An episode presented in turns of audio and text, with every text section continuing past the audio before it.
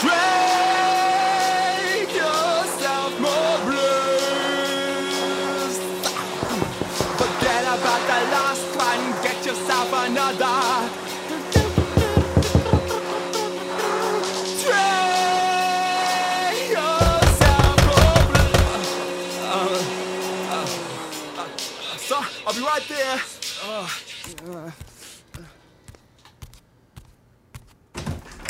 Yeah, uh, uh, sorry about that.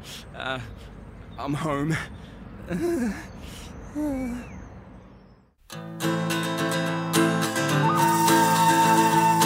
Well, a while back, there was a fella named Dan, armed with a mic and a record in his hand. With his buddy James, they would yarn for days about all the killer music heard across the land. So they made a podcast of their own design, and lo and behold, was a mission to find the good, the bad, and the LP.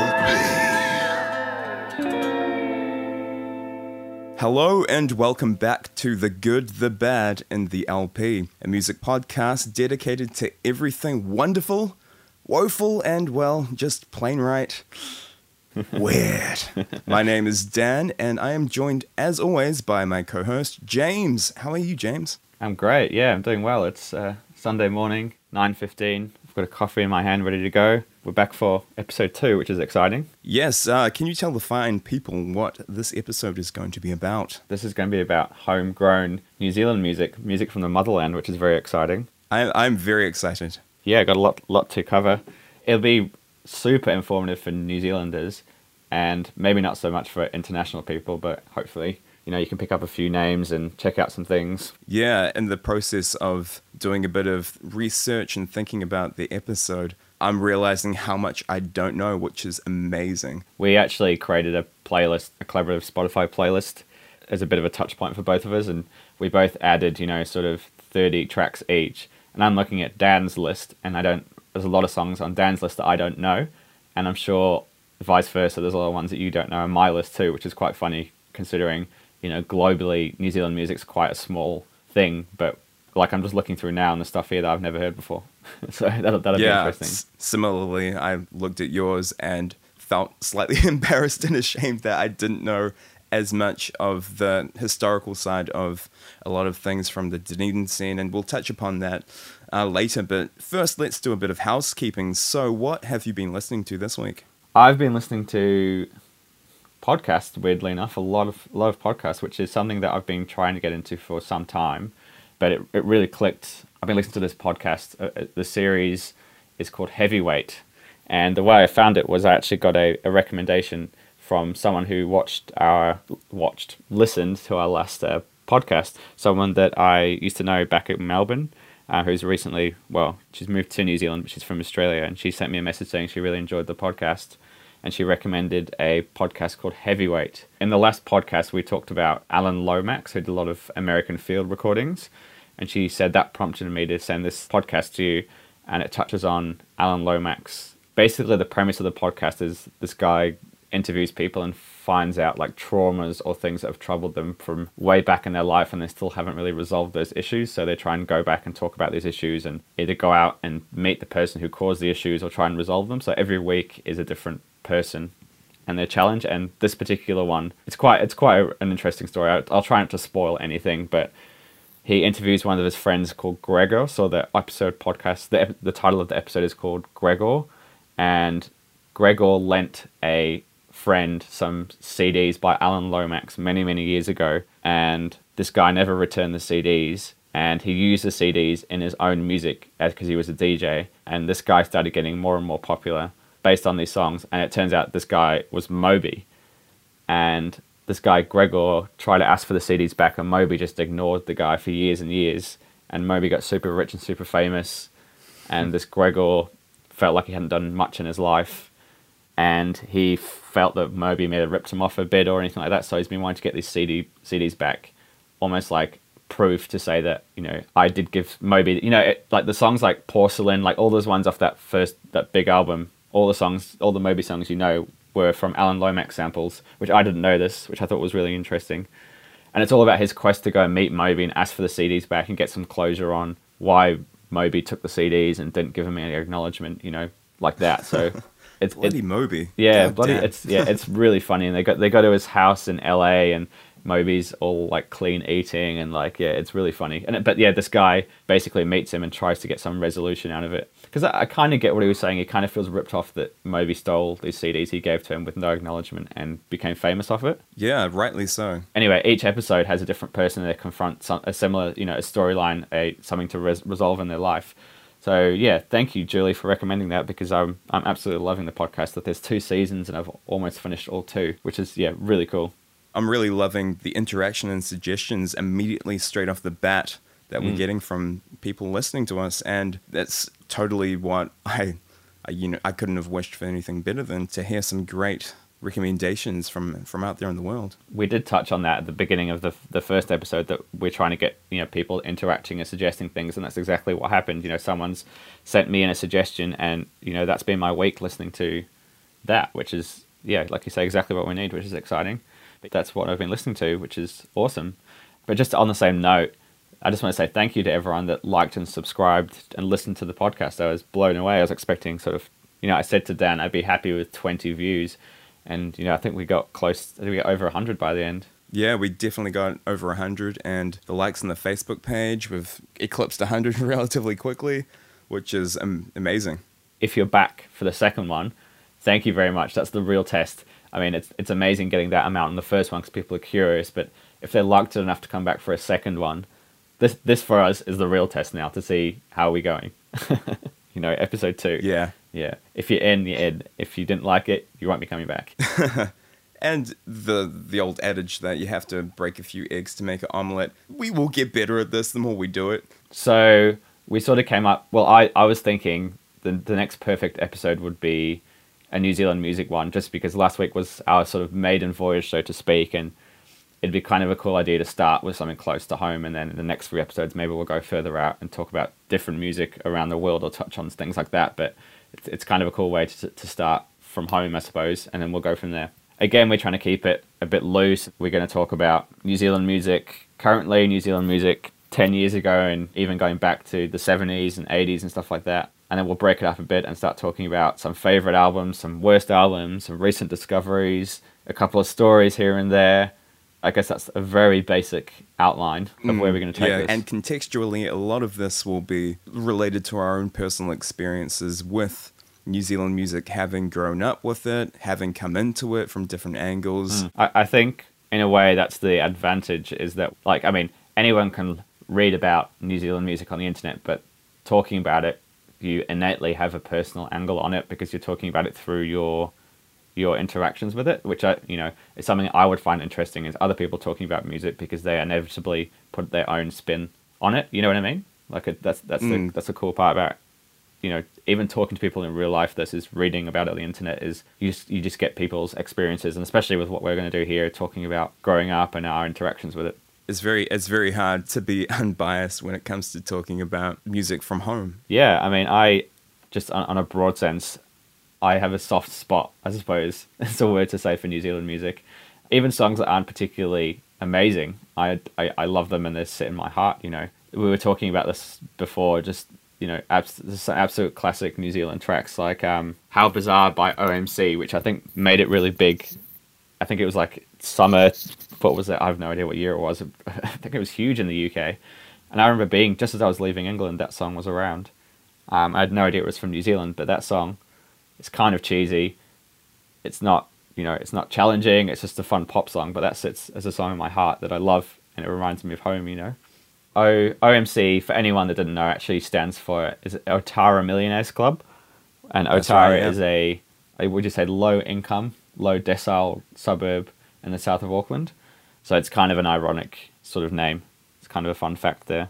Otara is a area full of uh, Pacific Islanders, Maori, Tongans. I think there's a lot of Fijians, Fijian Indians around that area, and um, a lot of New Zealand hip hop and I guess you'll call it Pacifica music came out of that area, which is a bit of music that's a huge seg. You know, it's a huge thing for New Zealand music, especially recent times. A lot of big hits have come out around uh, hip hop and and we have this sort of reggae sound as well. That's sort of this fusion between Pacific Islander reggae and hip hop, and that's music that is very unique to New Zealand. But anyway, what I was going to say was I was reading an article about important gigs that changed uh, New Zealand.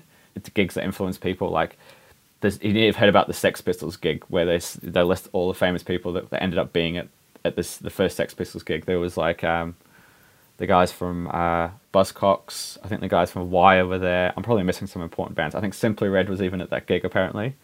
Anyway, they, it, they played to like basically they played to like 30 people in a small room. It was something like half of those people went on to form punk bands in England, so it was like a really influential show for, for punk music. Like that's like that's the legend behind it. Anyway, in New Zealand, I think it was in the early 80s, Bob Marley came out to play. I think it was Western Springs in Auckland mm. a lot of a lot of fans of reggae were of, of Pacific Island and Maori descent. They went to the show, and apparently it was just it was a mind blowing. You know, it was an amazing show, and it was so influential. And and for a big name to come out in the eighties, like Bob Marley, he was at the height of his fame.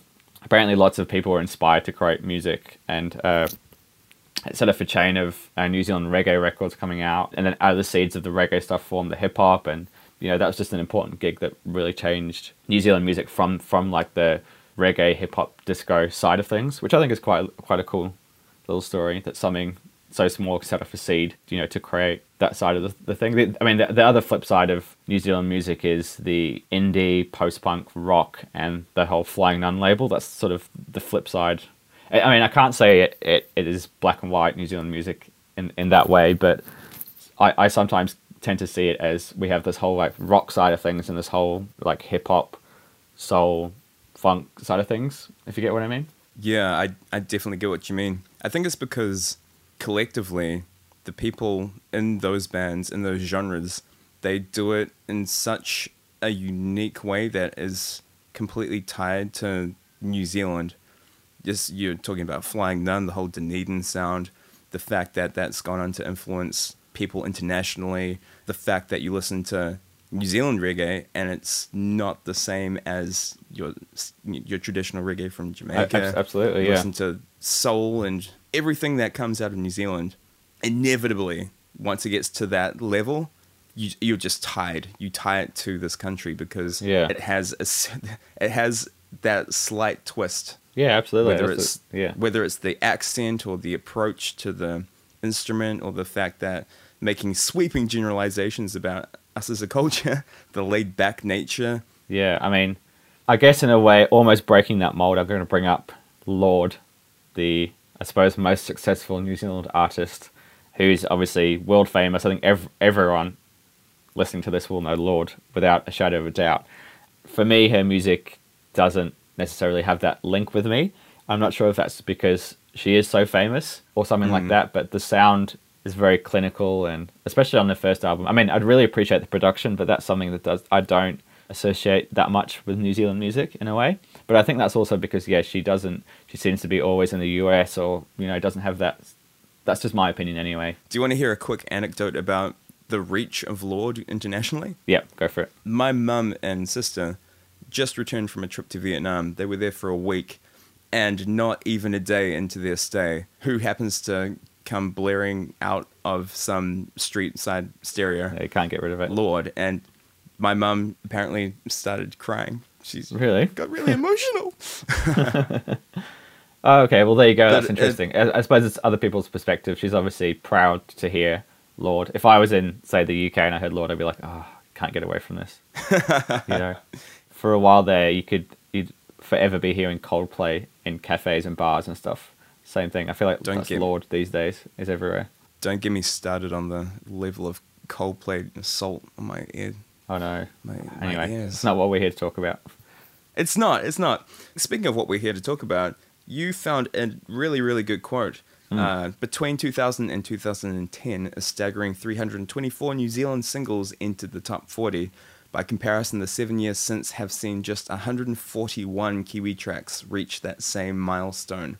Uh, this year to date, which I'm taking would be 2017, only seven local songs have made it into the charts, and six of those were by Lorde. Yeah, there you go. That's that's staggering. That, that's so sad, isn't it? Yeah. When, when we say local songs, the quote does refer to the whole of New Zealand too. You know, and, and it's not even made it into the top 10, it's made it into the charts.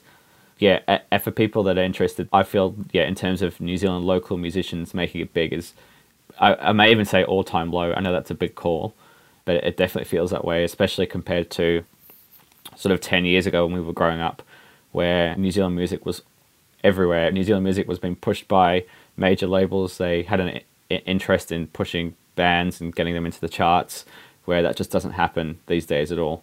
It's it's that might sad. be a, that might be a good place to segue into our entry into New Zealand music and potentially where it all started for us. Yeah, I remember obviously coming over to New Zealand in 2000 and I can't remember, was it 2007, something like that. I remember, I obviously didn't know anything about New Zealand music. I remember hearing Powderfinger and thinking they were from New Zealand for some reason. I soon found out that was incorrect. um, but the first, the first band, this is terrible. I feel like we're not talking about great music here. We're talking about bad music. But I'm going to bring up the Feelers, which I know we both dislike a lot. But they, Well, the the, the podcast is the good, the good, the good, the bad, and the LP. We have to That's cover true. it all, man. We'll get to the good stuff at the end, I promise. Um, we will. anyway, so so I as I came into New Zealand, the Feelers were a really big band. I think they just released their first record, and they were really into the swing of things. So they seemed like a huge deal. They seemed like like I got the impression they were much bigger than they were because they were everywhere. People were wearing T-shirts. They were buying the CDs. You know, I just walked into it as they were big. So, you know, to me they seemed like they must be good, or they must have talent, or they must be. I almost thought they were huge around the world because growing up in England, you know, if you're big in the UK, you are generally big globally, or you know, most times if you're a really big band in the UK, you're at least known in America and around the world. Whereas in New Zealand, you can be absolutely huge here, and then even in in Australia, no one's heard of you. You know, it's a very weird culture here that you can be, as the quote says, world famous in New Zealand, but then no one's heard of you anywhere else. So I, I assumed that this band, the Feelers, who are basically the most standard, basic rock band from 2005 that you can imagine. That's probably the best way to describe them. But yeah, I, I came into that and I liked them. Like I, I thought they were really good, and that I don't know if that's because I wanted to fit in with people that liked them, or if you know it was just me trying to assimilate into the culture more. But I jumped on the the Feelers bandwagon, and looking back now, they're absolutely terrible. I've got a little story about the Feelers as well that I was going to going to bring up. But basically, yeah, they. I mean, what what are your thoughts on the Feelers? And then we'll get back to my story. I. My gosh, you couldn't escape the feelers. Yeah, They were so almost omnipresent. You would go to the supermarket, what would be playing? Oh, hey, it's the feelers. You'd turn on the TV, and what would be playing? It'd be a music video, the new music video from the feelers. I still can't escape from the Feelers. That's this is part of my story. they still haunt me. Even even when we recorded the last podcast, they were playing down at our local pub, the Brownsy, and they were charging forty dollars for a ticket. Did you know that? That's their local. It's either the Brownsy in Browns Bay or the Albany Tavern. So they, act, they yeah, I don't know. They seem to be playing every time I go up to Auckland. And then when I went to go stay with my parents, which is two hours north of Auckland, they were playing up there as well. Jesus Christ. You really, you really can't escape them. really can't. But, but then this comes back to the other story of me not being able to escape them. So people know that I lived in Melbourne for close to seven years, and there, there was a few years there where I basically only came back to New Zealand. You know, at one point I didn't come back for almost eighteen months, which is probably the biggest gap between them. And I came back after eighteen months, and I, I flew into Auckland, and my parents picked me up from the airport. I hadn't seen them in you know 18 months and we drove down to Lake Taupo, which is sort of a five hour drive from Auckland south. And for anyone that doesn't know, Lake Taupo is a huge lake.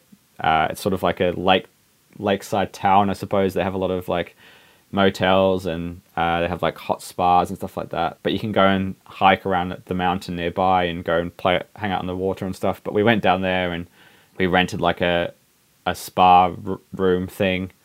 We we drove down there. We parked up. We walk around near the waterfront, and I can hear the the feelers playing like the music. I'm like, oh, here we are. Welcome back. The first thing I'm hearing is the feelers, and we get closer and closer, and the music. I'm starting to hear that it sounds like it's live, And I'm like, huh, this is really weird. And I, we walked around across the waterfront, and there's like a little green circle, and there's, there's about maybe 30 people sitting in a circle. And there's like women, and, you know, children there, and older people there, and it's a whole mixed bag. And in the middle of this circle, sitting on the ground, are the Feelers playing like an acoustic set. But there's it's not just the one guy; it's the whole band playing acoustically, and they're playing that horrible song, like "Fishing for Lisa," whatever it's called. You know that one? Uh, oh, that song. Yeah, exactly. And I'm like, I cannot believe this. I've been in the country like you know, seven hours, and I'm watching the Feelers, and I hadn't been back in 18 months. That's how inescapable they were. I could not believe it. And they were just playing there for free out the front of a bar on this patch of grass. I was like, how? I was like, welcome home.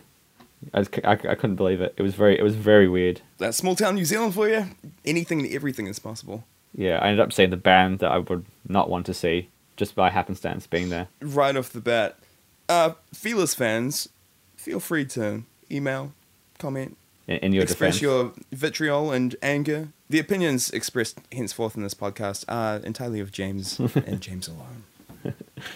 yeah. So anyway, we got off track to the point where we probably just end up talking shit about the feelers for 15 minutes. How did we get here? Um, okay, so anyway, I was talking about yeah my experiences with uh, New Zealand music.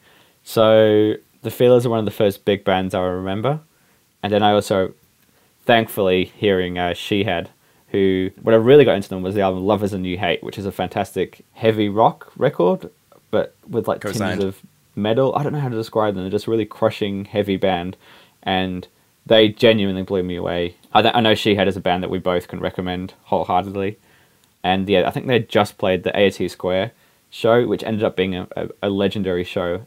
Apparently, I obviously didn't go. I've seen the DVD, and then I I saw them lots of times around there. They were they were playing a lot, and they blew me away again, being a huge influence on me. The next big thing for me was going to the Big Day Out festival, which is life changing. The Big Day Out, if you ask anyone, even in Australia, you know, they were just absolutely quintessential rites of passage for anyone in New Zealand who's even vaguely into music. A ma- massive festival that lasted a whole day, and they brought you know international acts. I mean, I, I saw some acts I'll never be able to see again. Bands like Neil Young, I saw the White Stripes, I saw Iggy Pop and the Stooges, Rage Against the Machine, Bjork, Tool. Like th- these are pretty big names. So I ended up going to that I think four or five times. Um, I saw some amazing bands I'll never be able to see, especially down in New Zealand. But I saw a lot of local bands as well. I remember seeing Shihad uh, just before. I think it went before Rage Against the Machine, and that that was yeah mind blowing again. That was that was cool to be able to see New Zealand bands play to big audiences. That that was a big thing for me. I mean, not not specifically New Zealand music, but in terms of seeing live music and getting out. That was you know some of my first experiences was going to the big day out. Sidebar: I ended up owning the amplifier that System of a Down played at, I believe, the 2005 Big Day Out. There you so go. I I owned that amplifier. Do you still have it? I recently sold it. Ah, there you go. Did you did you put it up as like owned by System of a Down? I did. Ah, there you go. did. It was probably. Did you know the lead singer lives in New Zealand? So he probably bought his own amplifier back.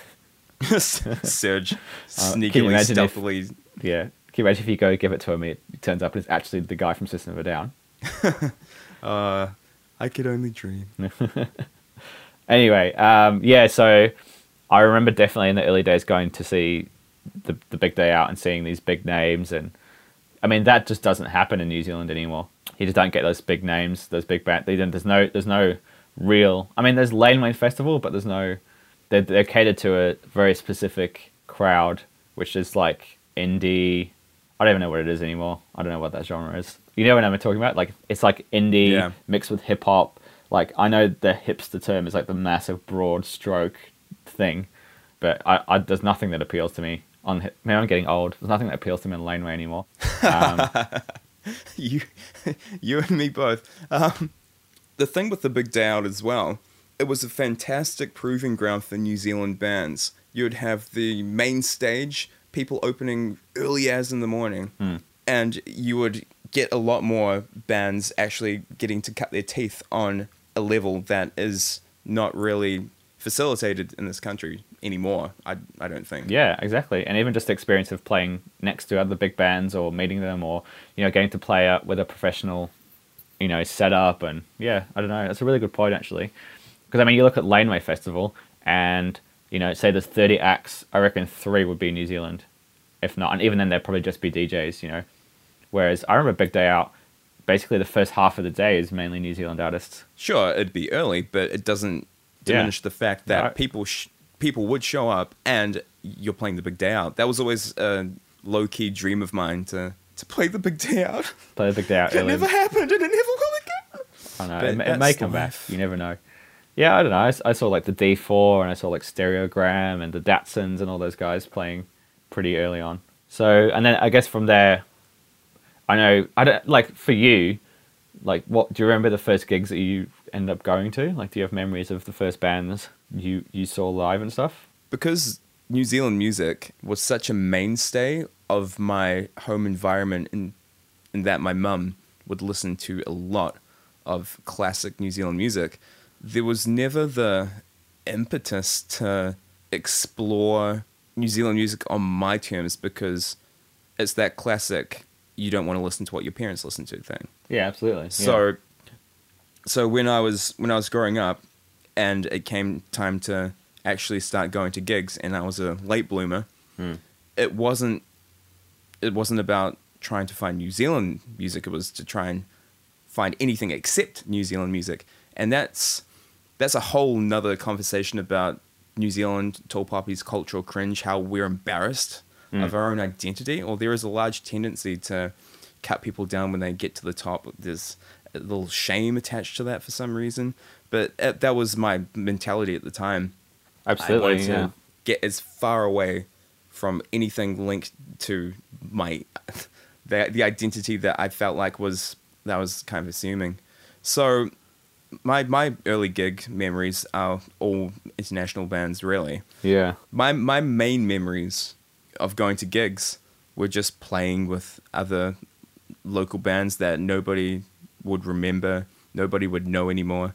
People trying to emulate their heroes, not really doing anything different, not pushing it in a way that's uniquely us. And that's a lot of the external influence. And hmm. at that time, that would have been when the push for local New Zealand music was dying down as well, hmm. because it that, it was super, super, super hard from about you know 2000 to about maybe like 2005, 2006. there seemed to be a bit of a, a drop off. Yeah, it was. I mean, just going back to what you were saying about looking like you're not, not really considering New Zealand music. I, I was the same to a point where I was here, but all I wanted to do was find out what was happening in America or find out what was happening in the in the UK or, you know, I came here, but I immediately started looking outwards to what was happening everywhere else.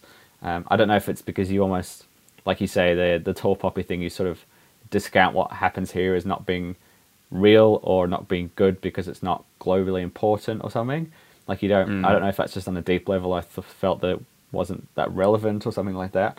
But yeah, I remember the same thing. Like even though I was seeing New Zealand bands here and there, I didn't consider them to be you know important to me or I didn't really recognize them as my favorite bands. They just happened to be bands that I was seeing live as a part of going out for the night or going out and seeing a show and having a few drinks. You know, I didn't really for some reason I didn't connect with them as being real, you know, things that would influence me or affect me. But I was more interested in searching and seeking out international artists. But yeah, going back to what you saying about 2010, I mean, before that, you know, New Zealand on Air were giving out like musical grants to bands left, right, and centre to make their own music videos and encourage them to record their own albums. And from like the what the 2002 to 2008, it seemed like there was you know bands coming up all the time just because they had funding. Like it's amazing. It's sad, but you know, money and investment really helped at that time. And that's when we were listening to a lot of bands and a lot of bands were coming up. And yeah, it just seemed like a really fertile time, I suppose. I wish I'd have paid more attention to it. Mm. Thinking about it now, yeah, it definitely should have paid more attention to it. It's the kind of thing in hindsight that you don't realize how amazing it was until it's just not there. So obviously, living in Melbourne, I had the opportunity to see so many bands, and because they were here more often or I had more choice, I didn't see a lot of bands that I should have seen, just because that was just the way it was. Like those gigs every night, you know, there's 10, 20, 30 gigs every night in Melbourne, and I just passed on things. But now that I'm back home, something like that, if a band does come here, even if I'm not massively into them, I'll probably more likely to go see a band because they're here, which is a good thing, I think, in a way. I appreciate them more. Whereas in Melbourne, I took a lot of things for granted. Like this band, like I remember, I could have gone to see like John Cale, the guy from the Velvet Underground, and didn't go because I couldn't be bothered. Like, what the hell? You know, if he came here, I'd see him in an absolute heartbeat. it's just you know, it's the context Mm. of you almost appreciate it more because it doesn't happen that much. You know, it's sad that it doesn't happen, but when it happens, you appreciate it a lot more, I suppose. A, a band like the Mint Chicks, I saw a few times when they were very small, and they were like a art punk, uh, noisy band, and and they, yeah, I saw them a lot, and they were quite influential. That was a that was a pretty special time looking back on it. Yeah, I know it was very cool, and they, and they just seemed to be around, and I never really thought they were going. to I knew they were good, but I never thought they would, you know, go on and do quite well in America. There were many bands that they would have really really huge hits that they'd play locally on radio. There was a, a push by the government at the time, the Labour government of Helen Clark, to really put a, a focus on promoting all things New Zealand, whether that was the film and television side of things and the music side of things, a mandate to have a certain percentage of New Zealand content on air in its various forms at all times, and it had to reach that quota. So subsequently, the funding would go up, you'd get bands going into professionally inaccessible, really, studios for the, the level at which you'd think you'd need, recording really, really amazingly recorded bits of music, and you'd just see it and hear it all the time. So the Mint Chicks, when Crazy Yes Dumb No came out, that song was massive. Yeah, it was absolutely massive. Yeah, I'm just playing it in my head right now. Like I can, I can hear it. You know, that's that that intro.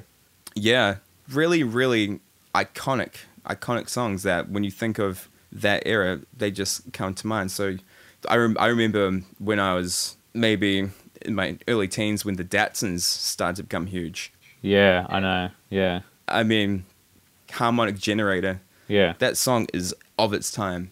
Hmm. When Zed, when they released Glorafilia, I must have been an intermediate, and all of my friends were talking about this amazing song, thinking, what's this really catchy pop song? Hmm. Then Zed has Renegade Fighter.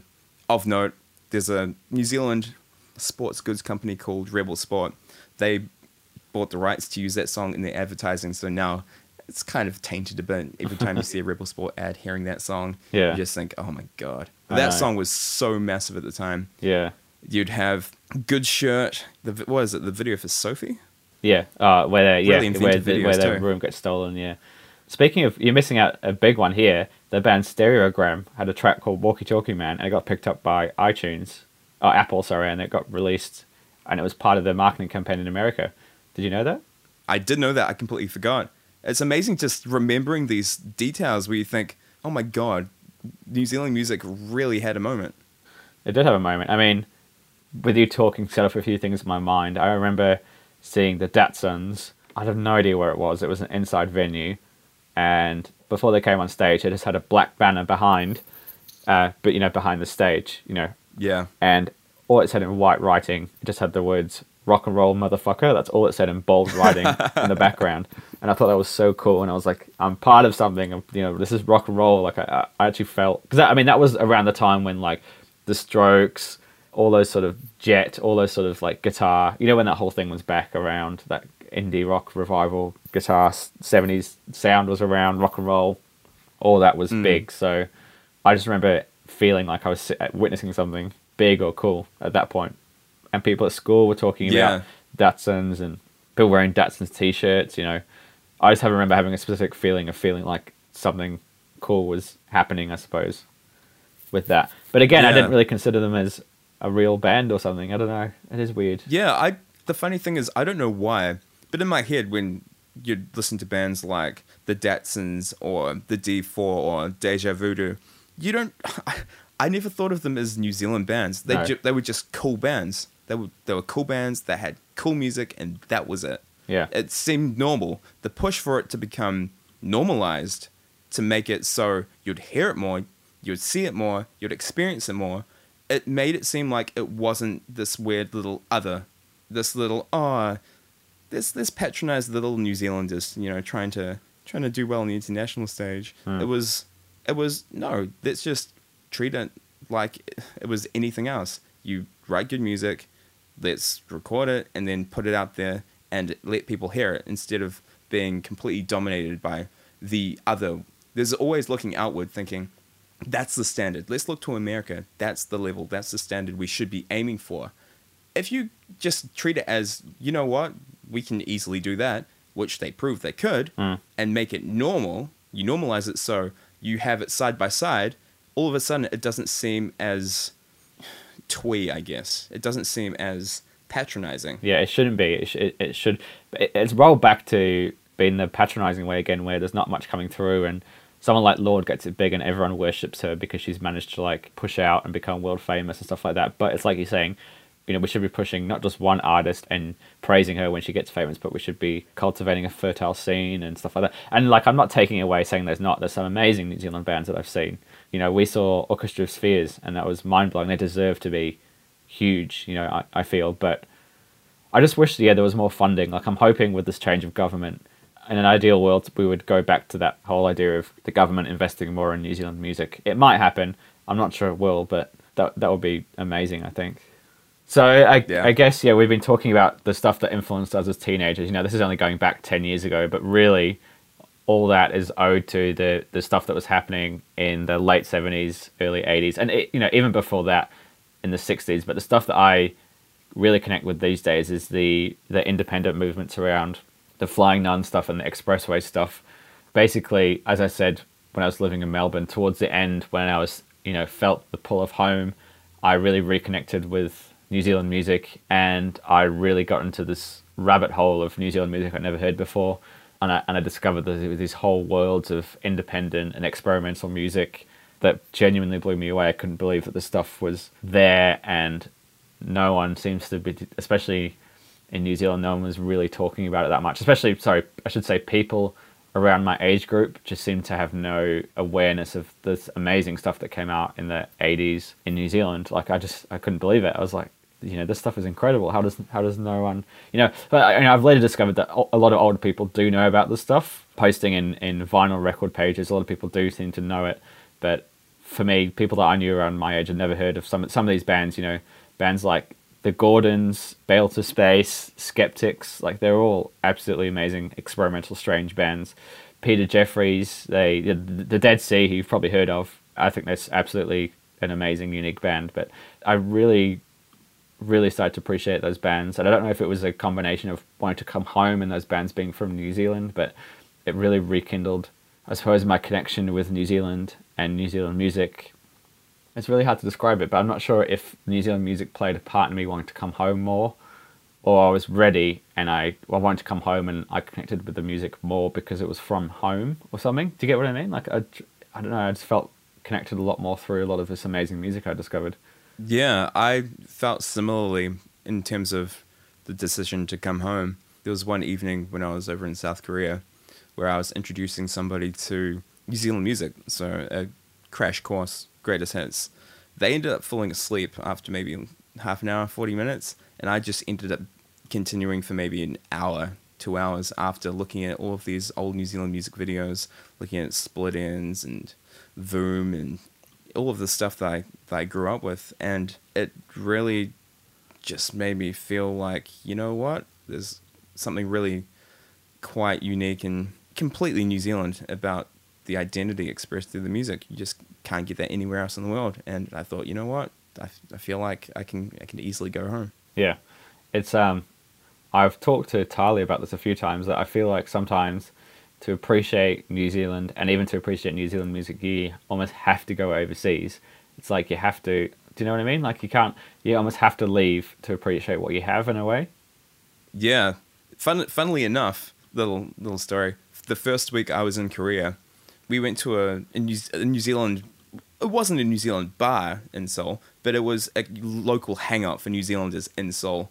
This place called Hidden Cellar, and they had open karaoke, and it was somebody's leaving function or leaving get together for a New Zealander who was going back to New Zealand, hmm. and had people singing traditional songs, and there's an open mic going, and someone said, "Dan, Dan, you play guitar, right? Get up there, get up there." I'm thinking, "Oh no, oh, what am I, what am I, what am I gonna play?" Yeah. And there was something about being surrounded by New Zealanders in a small little bar in the other side of the world for me that screamed, of course I have to play a New Zealand song. Yeah, yeah. So I I played um, Beelines to Heaven from Garageland. yeah, it's a great track. Yeah, that's cool. Some somebody from the back after I played and got off said, "Man, you playing that all of a sudden I just I just remember all of the stuff from home." Yeah. Hmm. And there was that connection. This it's not a, the most well-known song for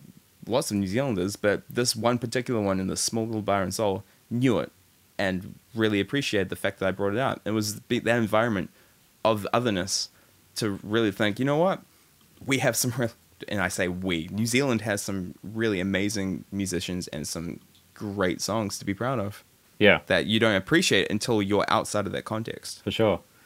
Within this podcast, I don't know how you're feeling about it, but we seem to be, which I think is a good thing. You know, this episode is about New Zealand music, but we seem to be getting into a, a zone of telling stories about New Zealand music, not talking about albums themselves, which I think is really cool, like a really interesting way.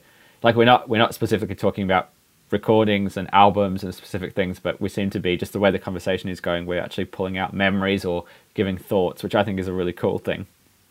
Do you get what Me I'm trying too, to yeah. say? Like I don't, we haven't necessarily set out to talk about it like that, but it's not like we're reading lists and talking about things. I don't know if that was what you, you intended, but it hasn't. You know, I, I in my mind I was imagining more talking about you know specific records, but we sort of got into this, which I think is a really cool way of talking about our memories or associations with music. Like that that story you just told there is a really cool story that wouldn't have come out if we started talking more specifically about labels or releases or something more on, on a list type Yeah. way. there, there seems to be just an inescapable you're linked to the music in a way that's just beyond liking the song liking the band liking the album it's a part of you you take it with you Hmm. and that's i think really it's a really lovely thing to realize that's part of why music's so powerful. Absolutely. it's, it's it's it's not just some ephemeral intangible fleeting thing that's something you can't grab and can't touch because you live it. You live through it. You live with you know. Hmm, it's, absolutely. it's just part of you. But in saying that should, should we go to the list? Do you want yeah, we- we'll move to the fun segment where we actually talk about music rather than talking about stories. I think we've basically each compiled a list that it, it- you know is our favorite New Zealand album, our favorite recent discovery, a good record, a bad record, a weird record, a whole bunch of things. So this section is, I guess, an attempt to talk about the music a bit more than the stories. So you know, if you put things in a list, it kind of forces your hand a bit that you have to stick to the list. okay james show us your cards So the first question is the favorite New Zealand album, which is obviously the hardest question because it can change every time, and like we said, we don't know every single New Zealand record. So what I've done is, oh, I'm looking at my list now, and apparently I picked four. I've got or or or or. So I say Well, I split let's it do it all. I wrote this like a few days ago, and I've completely forgotten what I wrote. So I've split it into the nostalgia section and the obscure, more recent section. We'll go for nostalgia first. Have you done the same thing in your list? i have also split it into two because there's it's so hard to just narrow it down to one singular album Absolutely, for yeah. one purpose so i think the the way splitting it up into different angles Yeah. i think is the way to do it I ended up just having to look through my record collection and try and think about what I want to put in. Nostalgia. I, I call it nostalgia, but it's not really nostalgia. That's not the right word. But yeah, like we talked about, Shihad Killjoy is a, a monster rock record, just heavy crunching riffs, powerful vocals. I think as a band, they've never topped Killjoy for me. It's absolutely perfect. i'd agree I know the tracks inside out, but I'm not sick of them. I'm not too familiar with them. They still really grab my attention when I hear them. Uh, Yeah, I think it's it's a perfect heavy rock record, and I'm not massively into that sort of genre, but that's something that yeah is connected with me as as a perfect record. Yeah, and the the thing about Shihad, and the thing about that record, it's so unique. Hmm. They play that genre of music in a way that's so idiosyncratic to them. Whereas Churn maybe borrowed more of an in, from um, industrial music, like your Killing Jokes, but with Killjoy, it just mutated into this weird. It's so grunty, and I'm pretty sure that the vocalist slash guitarist Jon Toogood would agree with the term grunty. It's grunty music. Yeah, But absolutely. it's, Yeah. It, it's so unique to them. Mm, I think, if I'm re- remembering correctly, Kirk Hammett, the lead guitarist from Metallica, when that came out, he was really floored by it. He listed it as one of his favorite albums of that year, I believe. I sort of have another story, another sort of personal story connected to that record. One of my really good friends who lives in Melbourne, I'm actually going over to his. I'm going over to Melbourne next week. I don't think I told you for my friend's wedding. Did I tell Oh, you wow. that? No. anyway, No, you didn't. um, so I'll be going record shopping, which is exciting. I met him when I first moved to Melbourne. I started. He both started work on the same day, and one of the first bands we talked about was Shihad, and specifically Killjoy, and that was one of the first things we started talking about musically. The, obviously, the original pressing of the record sounds terrible and it's very expensive. And after like you know almost eight or nine years of waiting, they finally reissued it last year. Have you got the reissue? Did you buy it? I do. Oh, good. You should, see, you should hear how much that thing goes for now. I know, but anyway, they did it at 45 RPM, and it sounds incredible, and they've they've done a really good job of doing you know justice to it, which is so any, anyone that is a record collector, try check out. It, it's obviously very expensive now, but yeah, it's they, they've, they've finally done the record justice and done it as a yeah a two times 45 RPM disc, and it, it sounds wonderful. But yeah, I guess that's another personal angle is is having another friend that's really into it too, and eagerly awaiting it. And I remember specifically going to his house and sitting down and hearing it on his system in its full glory and being blown away, you know, all over again. It's it's amazing when you can sit down with the record and almost hear it for the first time again. It's very seldom you get those That's right. experiences, but that's what a good reissue can do. Yeah, That's what a- exactly. and, that's, that's what a good original pressing sometimes can do. Absolutely. So so moving on, uh, my other or was something I wanted to pick something in a completely different vein, and it's the Wellington band, the Phoenix Foundation. They have an album called Buffalo, which is uh, really underrated.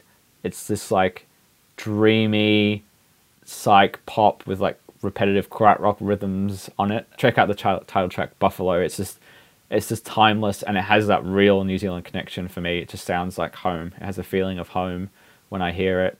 The lyrics are just have like this weird sort of Kiwi, like not humor, but I don't know. They're just they've uh, like you know the Phoenix Foundation. They're a very Kiwiana kind of band, or they're associated with New Zealand quite strongly.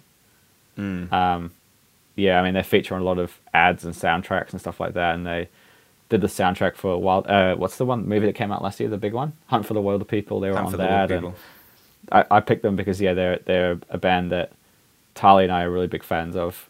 Their music videos, similarly, they're very, very New Zealand. Yeah, absolutely. Yeah, they're just that that sort of. I picked that because yeah, that's very New Zealand. Where, whereas Shihad, they're a New Zealand band and they sound New Zealand, but their their visual identity is more tied with rock and metal music. You know, they, obviously have a New Zealand sound to them, and they sound like you said very of themselves. But you t- talking about classic Kiwi Kiwiana or Kiwi-ish bands, you know, the Phoenix Foundation definitely up there.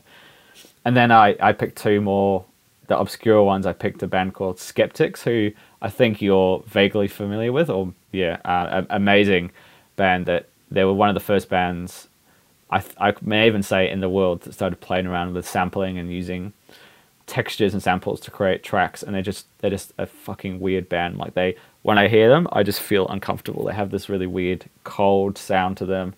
It's really heavy. It's kind of like testosterone up but not in an angry way just in like a creepy i don't know. They make me feel weird but that's why i love them. It's so unique and it still is unique. It sounds a little bit dated now. A little bit. That's just because of technology, but yeah, I think they're they're a vastly underrated band, and I could quite easily see a label in the US picking them up and reissuing them in the future. That's the Skeptics. They were on the Flying Nun label, and then yeah, my my final choice.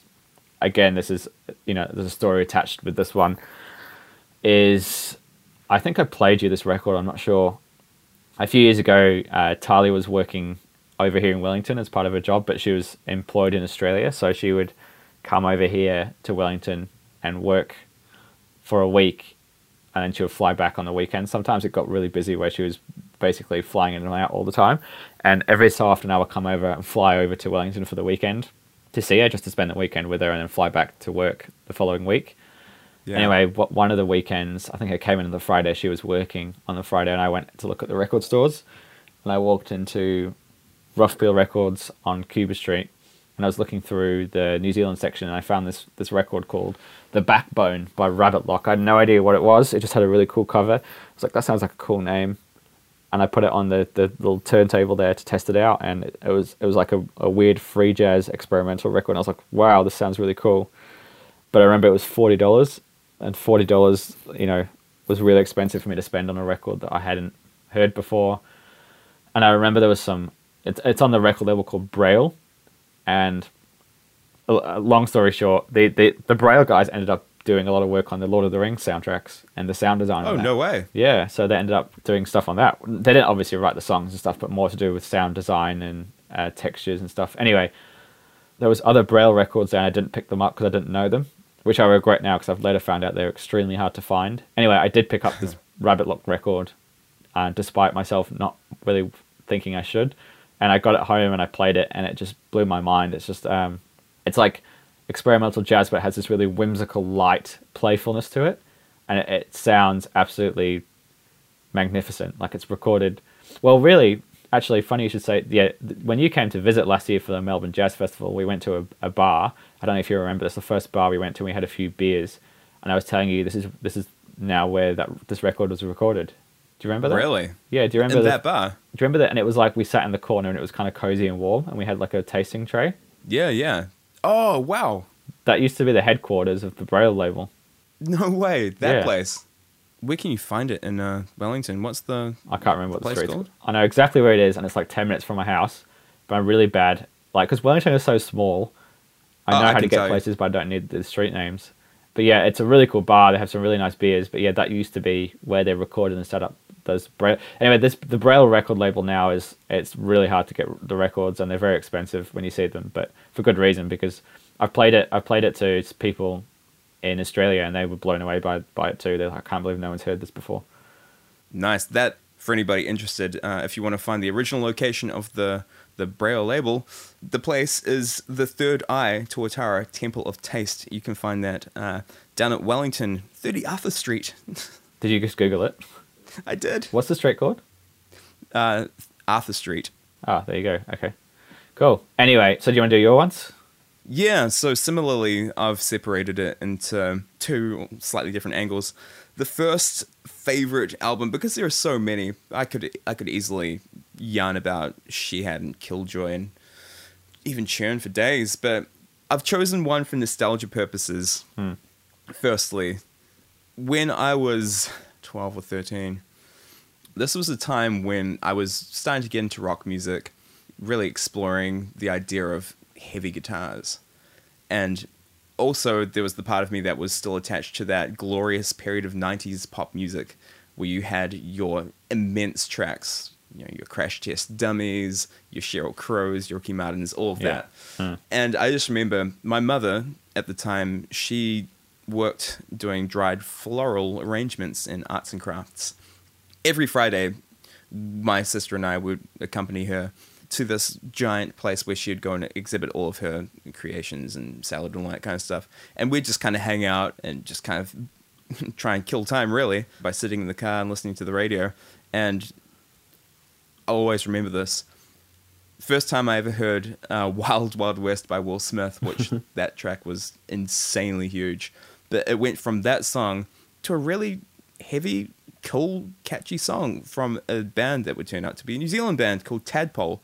Uh, this song was All Right. Now, All Right, when it came out, was huge Yeah. in terms of being played on the radio a lot. You wouldn't necessarily even hear it on your niche radio stations. It was on all of the main pop radio stations. The song played all the time. So this band, Tadpole, for that Christmas, my mother, having cottoned on to the fact that I was always talking about this cool song and asking about it, got me this album called The Buddhafinger. And that album was quite a successful record, really, um, Yeah. in New Zealand terms. There were some really amazing songs on there, some huge tracks too. For a 13 year old to turn on the television, go to the the station which would play music videos, and see a New Zealand band with a really awesome song that had a music video with animation that was basically a Dragon Ball Z parody. Yeah. How could that not Yeah, just exactly. speak to the very core of my being. That song, Better Days, has a really, really cool music video. Yeah, I haven't Um, seen it. I should check it out. yeah, Dragon Ball Z inspired music video. Funnily enough, uh, later, uh, another New Zealand band, Kora, would go on to release uh, another music video, which was also basically a Dragon Ball Z anime. yes, um, I, know that. I know that inspired, uh, glorious video. But yeah, so Tadpole the Buddhafinger, for nostalgia purposes, that would be my go-to because it was really the first New Zealand album that I owned personally. Mm. In terms of my favorite obscure and weird record, I've gone with Fetus Productions, the album Luminous Trails. So this was released in 1985 on the Flying Nun label and is basically the brainchild of a gentleman called Jed Town. So Fetus Productions was basically an art rock band in the early to mid 80s that evolved into this exhibition type art project. And the music's very weird. It's very strange but i love it. You're listening uh, you're listening to music that is very much of his jed town's crazy mind you'd, you'd think he's a lunatic by listening to the music but it's it's a, it's a great great album very weird very hard to get if you're trying to listen to it. I believe on Spotify or digitally, the only way you can listen to songs off that album is not even on the album, it's off a compilation. To get the record now, I was just lucky enough to chance upon it when I um, found it. But if you were to be ingenious enough to look around on the internet, you could track it down. Very great, highly recommended. Please do that, listeners. Shall we uh, move on to the uh, best recent discovery? Yeah, let's do that. Best recent discovery is a album that I completely somehow must have skipped over that came out in 2012. It's by the a collective called Homebrew, which are the on the Young Gifted and Broke label. And I suppose you know to give it an absolutely blanket statement, it's like I suppose you would call it conscious hip hop with a really strong New Zealand perspective. It's a record that I discovered a couple of months ago. I'd always seen the cover around, and the cover is this really cool hand drawn sketch of some people graffitiing on like a a fruit and vegetable shop. It's sort of it's sort of like a classic fruit. Have you seen the cover before by any chance? I don't know if you I know have. this record. No, I it's have like because I, in listening to the songs you put on the playlist, yeah, that it's song just this came up. really classic like sort of closed shop front that you'd see in any you know New Zealand suburb or something. Anyway, uh, yeah, they, they they are rapping and talking about uh, really New Zealand specific cultural issues we have and poverty and being on the benefit and stuff like that. But it's, it was just so refreshing to hear hip hop from such a New Zealand perspective, and I, I believe in what they're saying, and I believe in the. I don't know to what point are they characters, but the way they sing and the way they talk, I, I can believe in those people, and I believe in the struggles. And I ended up discovering it a few months ago because someone posted a photo of it on a vinyl page, and I, I kind of recognized the cover, and I checked it out, and I was like, how, how did I miss this? Um, yeah, just just songs about I guess the dark underbelly. I mean, I mean, we've been talking about the positive and the happy nostalgia things, but New Zealand may be a paradise, but there's always a dark underbelly to everything, and this does a really good job at highlighting that dark, you know, that dark side of it. So anyway, as a result, I went to Discogs, had a look, see how much the record was. It's hundred dollars already, so that's that's gone. no. anyway, that, that's something that I've been listening to a lot lately. Yeah, just just it's hip hop and rap with really interesting spaced out samples, and they sample a lot of yeah, funk and soul. It's also they released the same guys pretty much. I think there's a few slightly different members released a record a few years ago. Artist is called At Peace, and that's that's really great as well. It's a similar vibe, but it's more spacey and echoey and stuff. Anyway, that's my my recent discovery, uh, Homebrew, and the album's called Homebrew, just self-titled. Originally came out in 2012. I discovered it two months ago. For a minute, I just thought you were gonna stop after I discovered it. I should have. I should have just. I discovered it. Take Completely. the claim, James. I, I Take the found it. Yeah, this is mine. Anyway, I onto you. So my favorite recent discovery, Master Blaster, uh, which is basically the next uh, incarnation of a, a band called Shit River. It's just straight up good hardcore punk rock. Yeah. They've got two EPs. Um, one from I think a couple of years ago called, called Doomsdays, and another more recent one called Pass Out. They're short and sweet, cutthroat to the point, get you thrashing, awesome to skate to, awesome to bang your head to.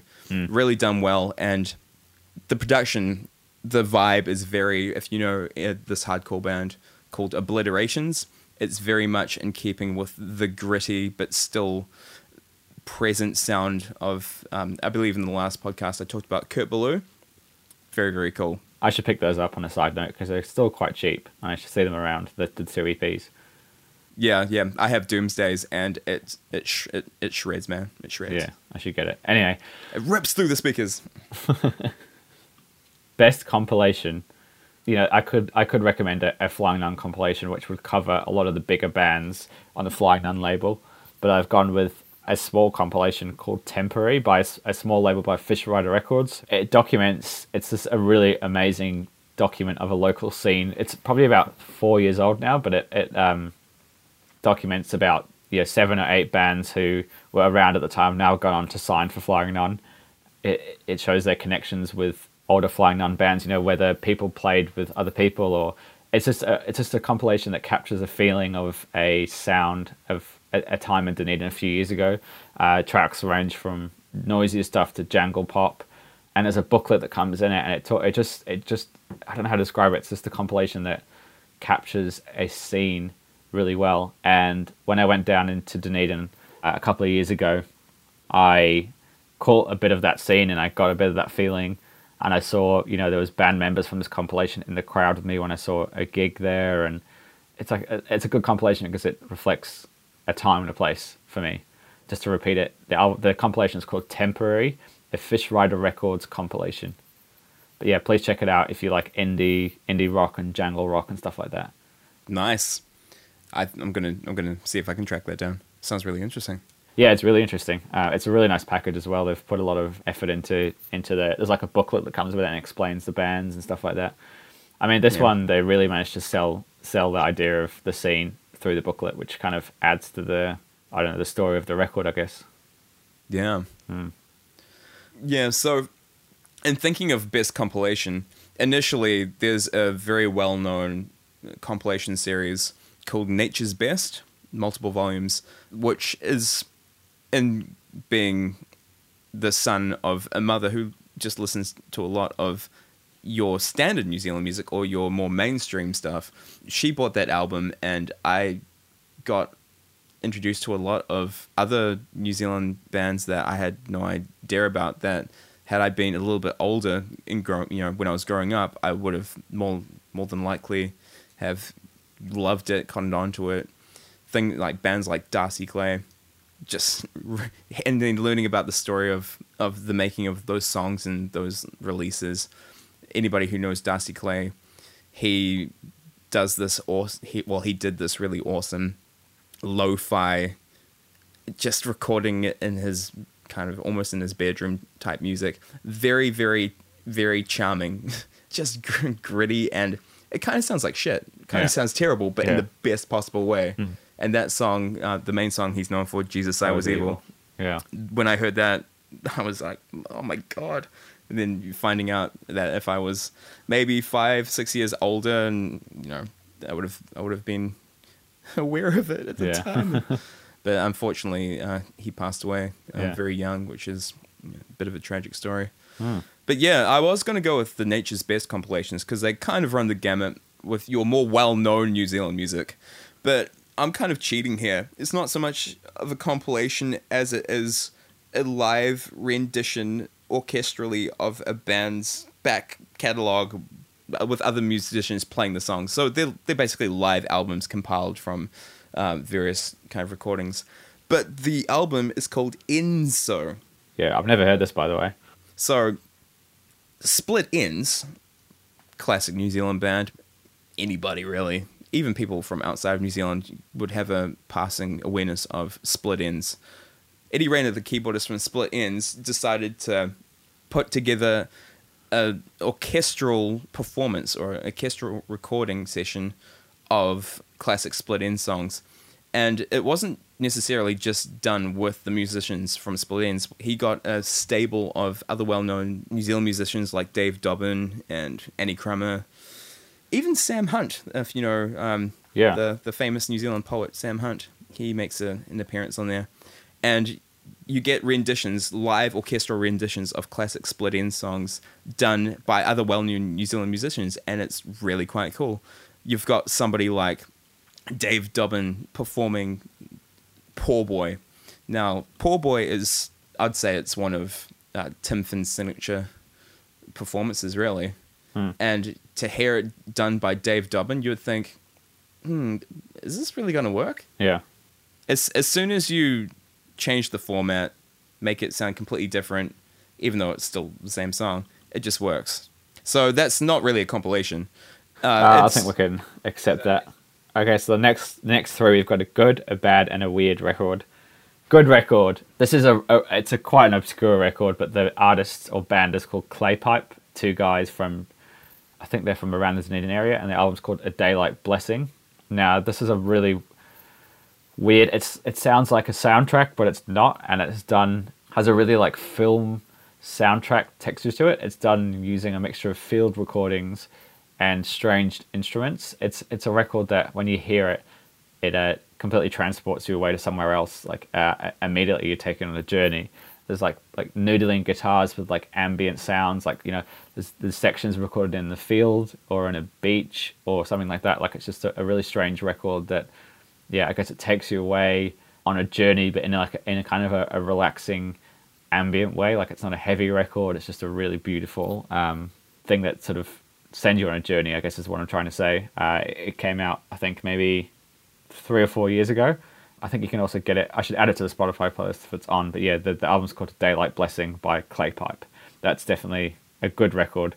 Because I mean, I, I just thought we should do a good record section because we've got favorites and we've got bad, and there wasn't really a middle ground. So talking about good records is a chance to highlight something you recommend that is not your favorite, but is still you know really good.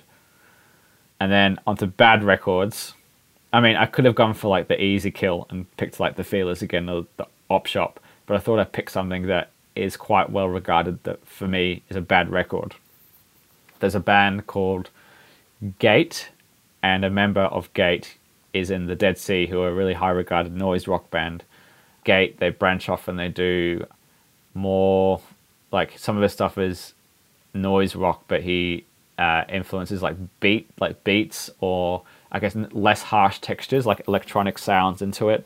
And some of the stuff is really good by Gate. Anyway, Gate is basically the moniker of Michael Morley, and Michael Morley is released a record two years ago under his own name called Moonrise. Now, what this record is, it's him on an acoustic guitar trying to create sounds and textures. It's basically him just fucking around on a guitar for like 45 minutes. Now, a lot of people have praised this record, and you know, you know, there's a lot of uh, good reviews about this. But I got this, and to me, it just sounds like a guy messing around on an out of tune guitar for 45 minutes. I think it's really bad. Other people seem to love it. I don't know. You should have a listen to it. See what you think. Like it's a it's it's such an art statement that a guy that's very proficient is just fucking around playing. I don't know. He's trying to he's trying to lay down a sound bed of of guitar for 45 minutes, and it doesn't. For me, it doesn't really go anywhere. But that's what I picked because I knew it's well regarded, but I think it's rubbish. Anyway, I've got a, a, a copy here that I'm going to sell if anyone's interested. yeah, that's my pick. And then, um, lastly, a weird record is a record that is very weird and very unusual for New Zealand. It's a Hare Krishna record, and the album's called Benediction Moon, and it's got an incredible album cover. It looks like a psych rock record, and I picked it up without even realizing it was from New Zealand until I got it home and I looked on the back because it was, it's one of those records that you can see for like five dollars and you can see it for like fifty dollars, depending on what record store you're in and how they want to hype it. If you type in Benediction Moon record on the internet, it comes up as uh, psych rock Hare Krishna masterpiece, but it's really just a, a flat out Hare Krishna chanting record. But the story around it is basically it was recorded by a cult in like a Hare Krishna cult, basically in New Zealand as a way of getting out, getting the um, you know, the words of the Hare Krishna out to people. But it's got this really epic cover, and some of the tracks are straight up Hare Krishna. Some of them have like a, a kind of a cool psych folk, acid folk guitar to it. So it's very weird, and it's just it's just a kind of a weird core story to have a, a Hare Krishna record in New Zealand. I don't know. That's just that was my weird pick. Anyway, Dan, if you see it, you should just pick it up because it's, it's worth a listen. As long as you're not paying fifty bucks. I got mine for five dollars. You know. Well, knowing me, knowing me, I'll find it and it'll be something like hundred dollars, and I'll just be like, you know what? I need some Hare Krishna in my life because I don't get enough already. No, I know. anyway, anyway, so that, that's my my weird record. Do you want to? My list, oh, my list pales in comparison. My God. Um, so in terms of a good record, the way I've approached this one is maybe it's not considered to be the best or maybe not the most popular release of this band's catalog, but I think it potentially has more merit or it's more interesting thematically. Uh, this album that I've chosen is Time and Tide by Split Enz. So most people know Split Enz for their very well regarded album True Colors, which had lots and lots of hits on it. Time and Tide, a couple of big songs off it too, but maybe not as well regarded by the general populace, or maybe it kind of it did very well. It was very highly regarded when it came out critically, but I just don't think it maybe had the impact it potentially should have. I, th- I think it's a lot more interesting because at the time Tim Finn uh, his marriage was really falling apart, and a lot of this album there's this undercurrent of almost futile despair and a little bit of hopelessness, but with a, a twinge of unrelenting perseverance. The the big song from it would be Six Months in the Leaky Boat. Classic song. You lead from you've got the lead in of Pioneer, which is so evocative of to me, that's one of the most New Zealand sounding things I've ever heard. It just sounds like a seafarer chart like sailing the seas, something like James Cook just charting the the unknown waters, looking for new land and new opportunity.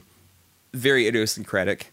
Some really great songs on it too. I mean, Dirty Creature's a banger, but even a song like Giant Heartbeat, which is a Neil Finn sung composition, there's a certain Split Enz have always been weird, but I think this is more consistently. I think it's I think it's a more consistent record in terms of the songs maybe not all being ridiculously mainstream songs, Hmm. but I think that it's I think it's more interesting and there's a there's a general thematic flow to it. I think that's quite Yeah. interesting. Hmm. It's really cool. I think that would be a if if you if you know Split Enz, and I think most people do, Hmm. but if you've never really given that album a solid listen, I think it's highly advisable to. Yeah. So that's my that's my choice for good record. For bad, and this is kind of for not the reason you may think. Since we were talk- talking so much about Shihad, if you don't know, Shihad ended up changing the name to Pacifier around uh, just after 2001. So after the attacks on the World Trade Center in America and the idea of a jihad, basically in wanting to become commercially viable in the US, they really wanted to try and make the push over there.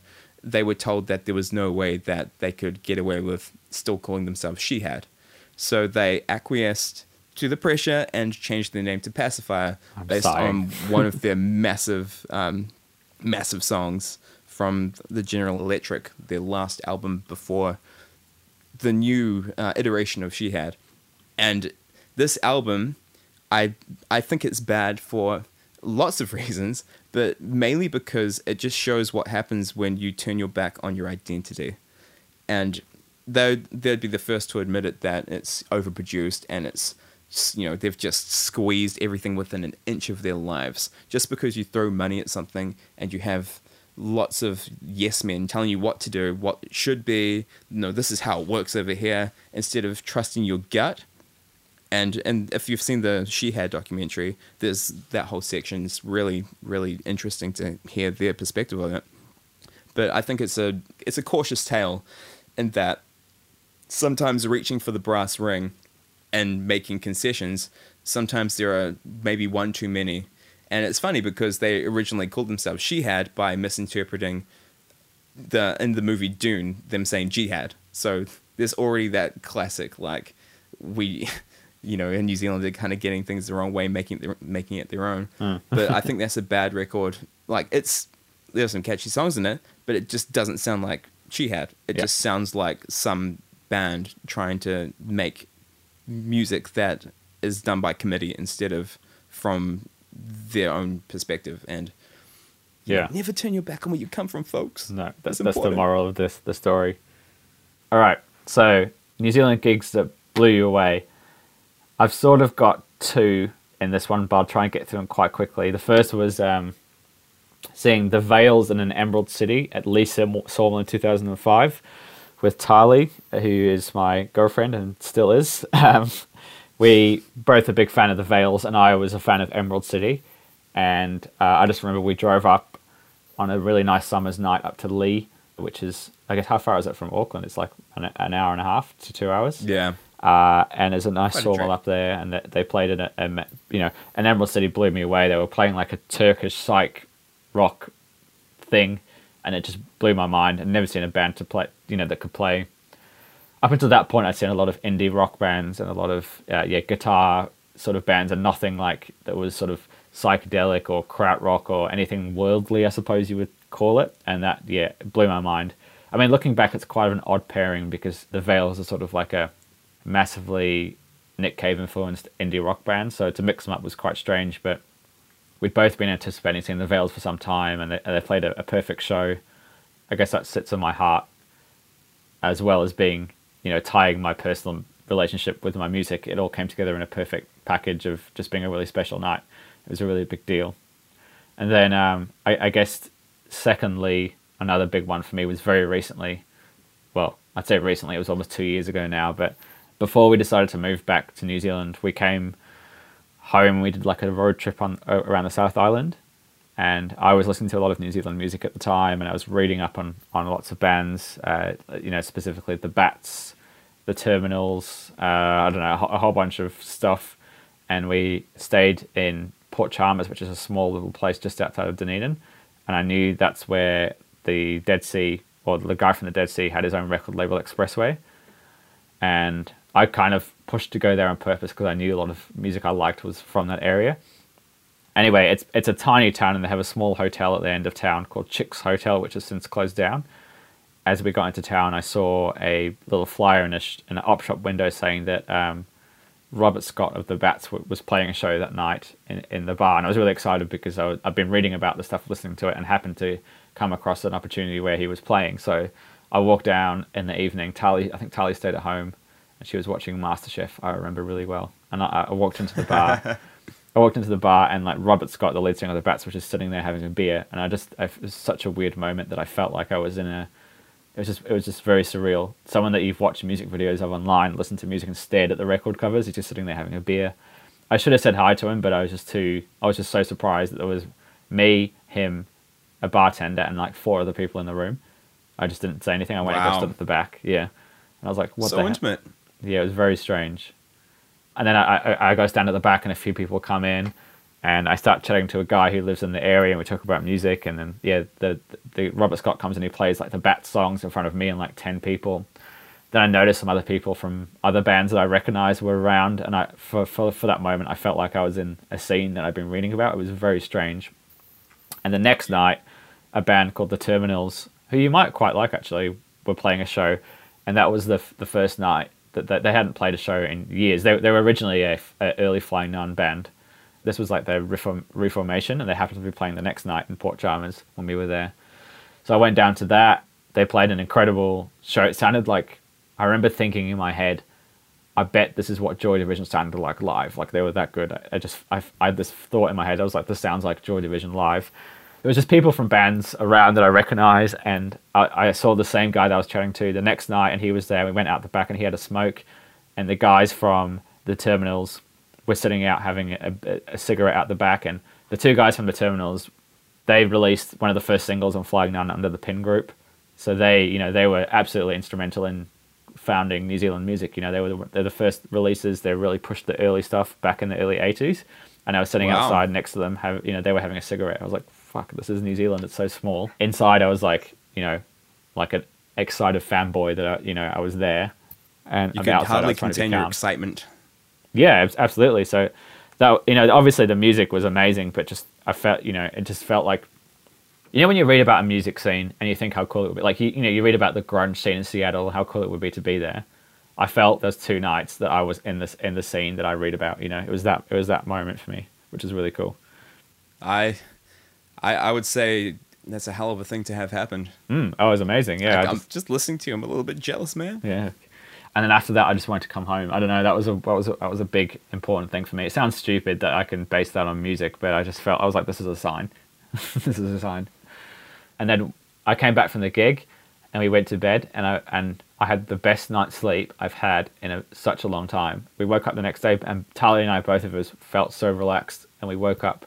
We slept in. We woke up and we feel very rested, and I just I remember having a really good sleep. that, that's yeah. So that, that's that story. That was the power of the South telling you, you know what, Hmm. you need you need some New Zealand in your life. I know. And as a result of that, I got a tattoo of the South Island Southern Alps on my arm. Anyway, that's another story for another time. uh, you? So, one that blew me away, quite a memorable night. I went to see a band called Carnivorous Plant Society at a little place called the Audio Foundation in Auckland. The Audio Foundation is a weird little performance art space for creative types. It wouldn't be the first thing you would you would assume would be a great place to see live music, but it's very small, very intimate. You go down a, bunch of stairs and you think, "Am I at the right place?" It's very low key, in the best possible way. I love it. And I had heard about this band, Carnivorous Plant Society, and their description, if I remember correctly, was something along the lines of cinematic jazz by the way of Morricone and David Lynch, which immediately I thought, okay, I have to see these guys. I need to see. That's a lot to live up to, prom- isn't it? Yeah, to see what the promise of this this grand descriptor would be. Uh, similarly, uh, they refer to themselves as a psychedelic Mexican fantasy band. Very eclectic bunch of musicians. So I went to go and check this band out, not really thinking much of it, and it started to piss down with rain. Like it was basically torrential weather. Like, oh man, like I- have to make all of this effort to like go and catch the bus from like the shore into the city. I have to like make sure that I, you know, don't get wet and didn't have an umbrella. So I'm thinking, oh, I'm gonna be like soaking wet through this gig. It's like, do I make the effort? And I saw a, a clip, this animated clip that went to one of their songs, and I thought I, I can't I can't turn this up. So I made the mission, Yeah. got drenched, make it to the audio foundation, and was greeted with this weird. it was just this giant vibraphone. You have you know the keyboard set up, uh, synthesizers, and a whole bunch of people crammed in this really small space, and they start playing this lush. It's, very cinematic. Yep. it's a very cinematic band, and it's attuned to all of the things that I love in my weird cinema. Your Lynch weirdness, the the facade of, you know, you think you're just looking at a, a lovely suburban white picket fence, small town, but there's a weird dark underbelly. So you you listen to their you- their take on jazz, and there's this weird dark, lingering specter behind it all. Yeah. But then you get these really, um, they would play this really joyful, um, celebratory, energetic takes on mariachi music, and they'd have uh, there was a giant, I think a giant eyeball, or someone dressed up as like a giant eyeball. This paper mache, Wow. almost like an effigy being paraded around the crowd in this really small space, and everybody's like having a just like a really good time, and like I just remember being transported and thinking, are they are they selling records? Are they selling like CDs? Can I like get something like straight after the gig? Find out that they're selling the album. I have to like, uh, I'm like checking. Man, how how much is the record? How much? Oh yeah yeah. yeah. Like tells me how much. I'm like shit. I have no cash. I have to like run out onto like K Road and the piss like piss, still pissing down with rain. Have to go and get the cash out. Get the record. I kind of like nervously say, oh, I, I I loved you guys. You guys were like really really cool. So I go and get this record. and I'm just like, oh, how am I gonna like make sure that this record doesn't just get completely obliterated before I get home? So I'm like, I take my jacket off and I'm you know covering this record, hmm. just cold, wet, having to like walk Yeah. through this torrential weather to get to the bus stop, thinking, you know what, I couldn't care less. This gig was just everything and more than I could have wished for. Yeah. So wow. I I've just been championing that band ever since. I love it. Blew me away. So I saw that back in 2015 Boom. on the 19th of uh, September. I wrote down the date because I knew it would be important. There you go. Very specific. Cool. All right. So next one, should we do a song, a New Zealand song? Yeah, let's let's narrow it down to a single New Zealand song if you could Yeah, say represents everything that you love about New Zealand music, Okay. which is a big task. It's a know. bit tough, yeah. Okay. Again, I'm going to pick a song. Yeah, okay, I can do this. Um, I'm going to pick a song called Western Isles by The Bats. Now, The Bats are a famous flying nun band, and I remember someone I know once described them to me as sounding like being wrapped in a comfortable, warm blanket, which may sound boring, but it's also the nicest feeling in the world. Uh, they're a, a indie jangle rock band from Dunedin, but yeah, they every every record sounds the same, but it's different, and that's kind of one of the few instances where I'd say sounding the same is a good thing because they have just have a really warm sound to them, simple lyrics, very jangly and interweaving, and everything it, it sort of yeah rolls around each other. Has a, a track called Western Isles, which isn't specifically about New Zealand, but there's lyrics in New Zealand about coming home, and that I interpret have been about being back with the people you love and your family, and this this moment that I referred to about, about wanting to come home. Those lyrics really re- resonated with me, and at at the time of when I mentioned before, Tali was coming over here and working, and I was in Melbourne. She suggested we move home, and initially I wasn't too keen on it. But after going to visit her a few times, I remember specifically flying out on. I think it was like I had to get to work in Melbourne for eight thirty in the morning, and I was catching a flight at like four thirty in the morning, five thirty in the morning, something like that. And I think I was coming to work late, so it- it got to the point where I was in the aeroplane, and the plane was flying out over Wellington, and the sun was rising, and it was one of those perfect views from the window, and the song Western Isles was playing in my headphones, and just the combination of the view and you know, it's sad to be leaving Tali, and the lyrics about um, wanting to come home and stuff. All just you know, it was like this weird moment from a movie or something where where you know, I, I don't know, it just hit me on some level that nothing had hit me before. That yeah, that that was what I wanted to do. It was a moment of clarity again. Just the the nature of the song, just comforting. It, it even references New Zealand in it. It's kind of an uplifting song in a way. I guess yeah, that would be something that it just reminds. It reminds me more of the moment of New Zealand rather than New Zealand itself, if that makes sense. But yeah, that, that's what I go with. I think. Wow, so that was a real transformative moment. It's, it's, it's surreal to actually recognize in the moment the fact that it's almost like you're living a scene from a movie. Yeah, I, yeah, I know it is. the Yeah, soundtrack Yeah. to a pivotal moment in your life where you everything becomes crystallized. That's amazing. It was. Hmm. When I was telling you the story, I could see it in my mind, exactly the image of what I was seeing at the time, and I can still feel that moment. Wow. Power of music. Huey Lewis in the news once uh, exclaimed, you know, the virtues of the power of love, but really, it's the power of love expressed through music. Yes. I could list, I mean, there are so many songs I could list. I was going to go with something maybe potentially considered cliche, something like Four Seasons in One Day by uh, Crowded House. But the one that it calls to me, it calls to me, is the song Outlook for Thursday by DD Smash. D- Dave Dobbyn, Dave Dobbyn's band. To me, it's just, it's so Kiwi. Just this this weird kind of like she'll be right attitude where like the weather can be absolutely shit. It doesn't matter. Like sure, you know, shit happens, but there's this weird, you know, number eight wire. We'll just make things work. It's this weird undercurrent of. It's the way he sings it too. The way he gets the like, the, um, I can't do it. The way he says, it's the way he says the word fine. It's so Kiwi to me. Dave Dobbyn. There's no one else who sounds like him, and he sounds like a New Zealander, and in the best possible way. That Kiwi twang. It's the beautiful kind that's charming. I love the Kiwi accent. But yeah, just the, you know, we'll be together by design. We'll make it happen. It doesn't matter. It's just the pers- the perseverance. We we get shit done and we don't let the the weather dictate our lives even though it kind of dictates our lives a, a lot. It does, especially in New Zealand. Yeah. Yeah, I just love that song. It's so catchy.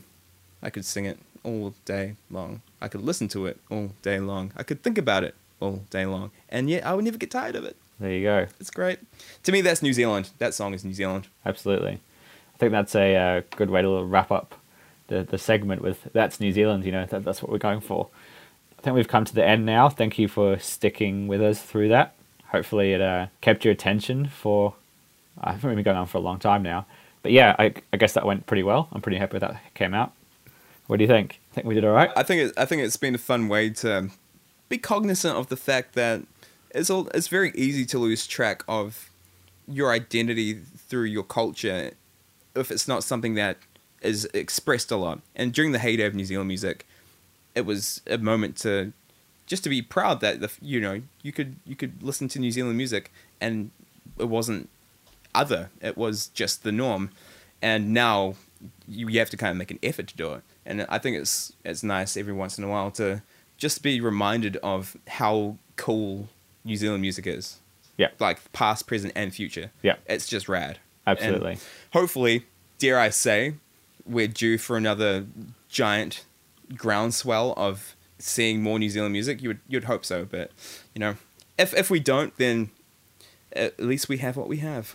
That's true. That's a that's that's the best ending I think you can think of. Is just if we leave it at that, just appreciate New Zealand music and be grateful of what we got. Really. Yeah, yeah. So thanks for listening. Uh, we've made a playlist. We've mentioned it a few times. A playlist of some of our favorite New Zealand songs, and we will link to it in the episode description, so you can check it out and definitely subscribe, like if you if you want to have a conversation, you want to discuss, throw some suggestions, maybe talk about your favorite New Zealand Yeah, bands, your favorite New Zealand yeah. songs, you, what your kind of like a little bit of your story with it. We'd love to hear from you. Great. All right. Thanks, guys. You can find us on Facebook at Good Bad LP Cast, and uh, we're on iTunes now as well. So look for the Good, the Bad, and the LP. And uh, Yeah, we'll see you next time. yeah, what's the uh, what's the tagline? Cut. Yeah. Cut. There's no there's no there's no good way to end these things.